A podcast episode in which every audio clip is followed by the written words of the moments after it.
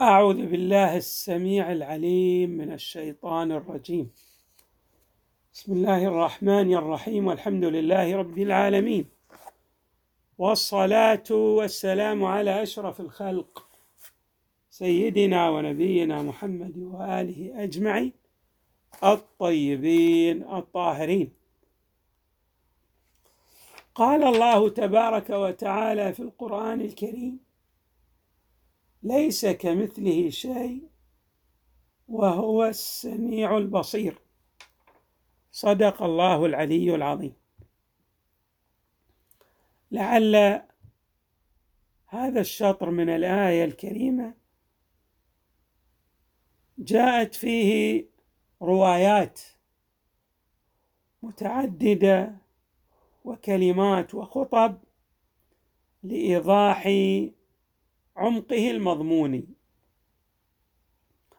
وخلاصة العمق المضموني سنشير إليها بما ورد من الروايات عن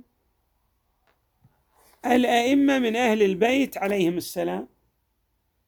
ولقد ذكرنا أكثر من مرة بأن الإمام أمير المؤمنين عليه السلام آه، في الحقيقة له الإسهام الأكبر والأعظم في إيضاح هذا العمق المضموني وكذلك البقية من أئمة أهل البيت عليهم السلام. نذكر مثلا من كلماته في هذا المجال قوله عليه السلام لا يشمل بحد ولا يحسب بعد وإنما تحد الأدوات أنفسها وتشير الآلات إلى نظائرها. إذن الإمام عليه السلام ها هنا يقول الله تبارك وتعالى لا يشتمل عليه حد.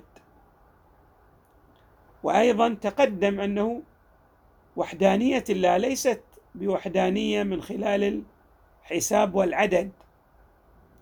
ثم أبان عليه السلام بأن هذه الأدوات التي نريد أن نحد بها الله تبارك وتعالى هذه تشير إلى أمثالها. بمعنى أنها وجودات ممكنة. هي غير قادرة على الإحاطة بالذات المقدسة. أيضا يقول عليه السلام حد الأشياء هو الله جعل حدودا للأشياء. عند خلقه لها لماذا؟ إبانة له من شبهها. إنما جعل هذه الأشياء لها حدود لتتميز ذاته المقدسة بأنها لا يشبهها شيء. ثم يقول أيضا لا تقدره الأوهام بالحدود والحركات ولا بالجوارح والأدوات. إلى أن يقول فالحد لخلقه مضروب. وإلى غيره منسوب هذه الحدود لغير الله. لغير الله وضعت. وإلى غيره نسبت. الله لا يمكن أن يحد بحد.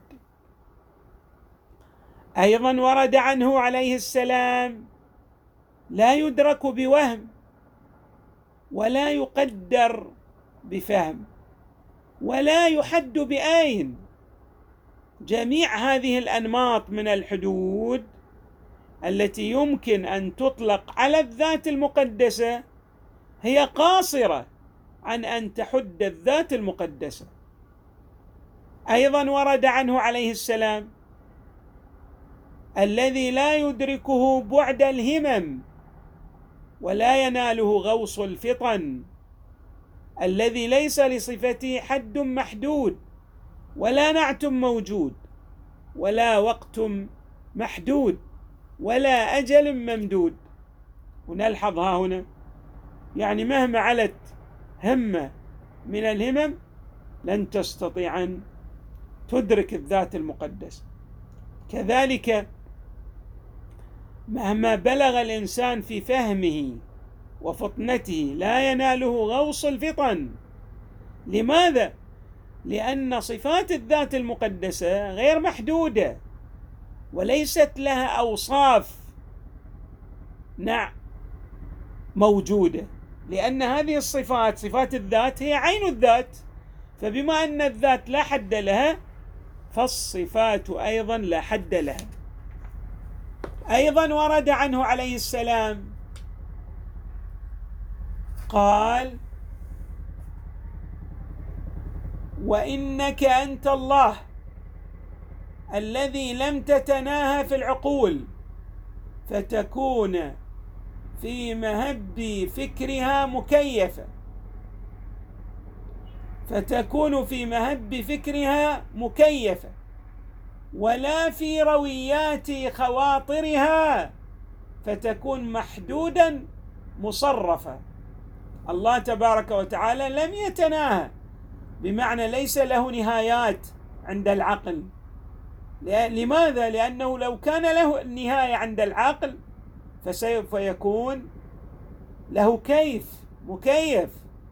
وهو تبارك وتعالى كيف الكيف فلا كيف له.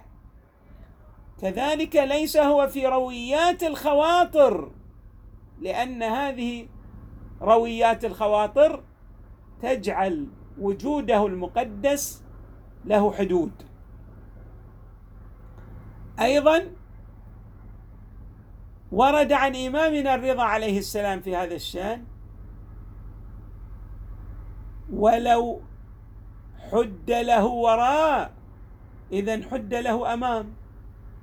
ولو التمس له تمام اذا لزمه النقصان. لو كان يحد من أي جهة من الجهات لكان محدود بتلك الجهة كالأمام والوراء والفوق والتحت. ولذلك لما نقول إن الله هو فوق كل شيء لا بمعنى الفوقية المكانية. ولما نقول قبل كل شيء فهذه القبلية بمعنى أنه قبل القبل بلا قبل. ولما نقول بعد كل شيء أيضا بهذا المعنى بلا بعد. أيضا